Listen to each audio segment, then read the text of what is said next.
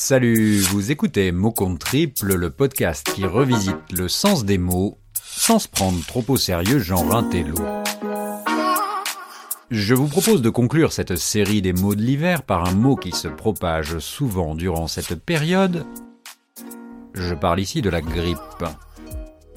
À l'heure où le virus chinois contamine tous les médias à défaut d'infecter véritablement nos poumons, du moins pour le moment, je vous imagine déjà en train de pester en vous demandant pourquoi donc en remettre une couche en matière d'épidémie.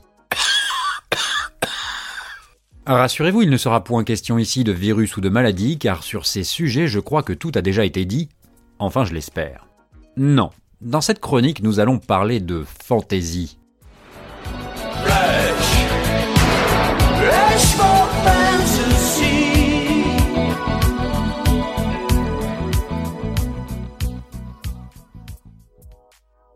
Car oui, historiquement, la grippe était un terme familier désignant un goût passager ou un caprice. Il s'utilisait pour signaler un penchant soudain ou une folle passion pour quelqu'un ou quelque chose. On était donc bien loin d'avoir affaire là à une mauvaise chose. On trouve trace de ce sens dans un poème de Corneille intitulé Mascarade des enfants gâtés dont je vous cite ici quelques vers. Mais encore suis-je plus heureux que tant de fous et d'amoureux, qui se sont perdus par leur grippe car bien que je sois badalois, mon argent serré dans mes tripes n'est point sorti hors de chez moi. L'auteur du Cid évoque bien ici le fait de ne pas avoir subi l'emprise d'une passion dévorante. J'y vois également un trait d'avarice avec un petit côté grippe-sous. L'hiver est donc une saison propice pour les grippés. Les grippés de ski, les grippés d'amour, de cocooning ou de littérature. À une certaine époque, on pouvait dire que c'était la grippe de bien des gens d'acheter beaucoup de livres qu'ils ne lisaient point. Force est de constater qu'avec les réseaux sociaux et Netflix, la grippe ainsi nommée a muté, mais les symptômes restent identiques. Les lecteurs se font toujours rares. Comme le prouve cet épisode, le sens des mots lui aussi évolue toujours. C'est ce qui rend notre langue si belle.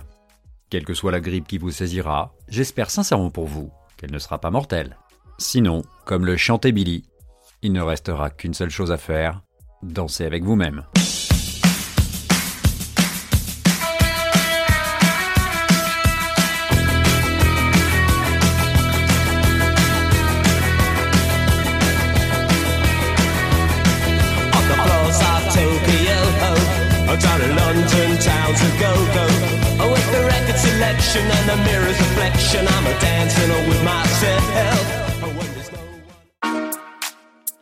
Voilà, c'est tout pour aujourd'hui. J'espère que vous ne me prendrez pas en grippe à l'issue de cette chronique. Comme évoqué dans l'épisode 80, le seul virus que je vous souhaite d'attraper ou de propager est celui du podcast. Je vous rappelle qu'il n'y a pas de période d'incubation, ni aucun vaccin en cas d'addiction. En attendant, je vous dis à très bientôt pour un nouveau mot.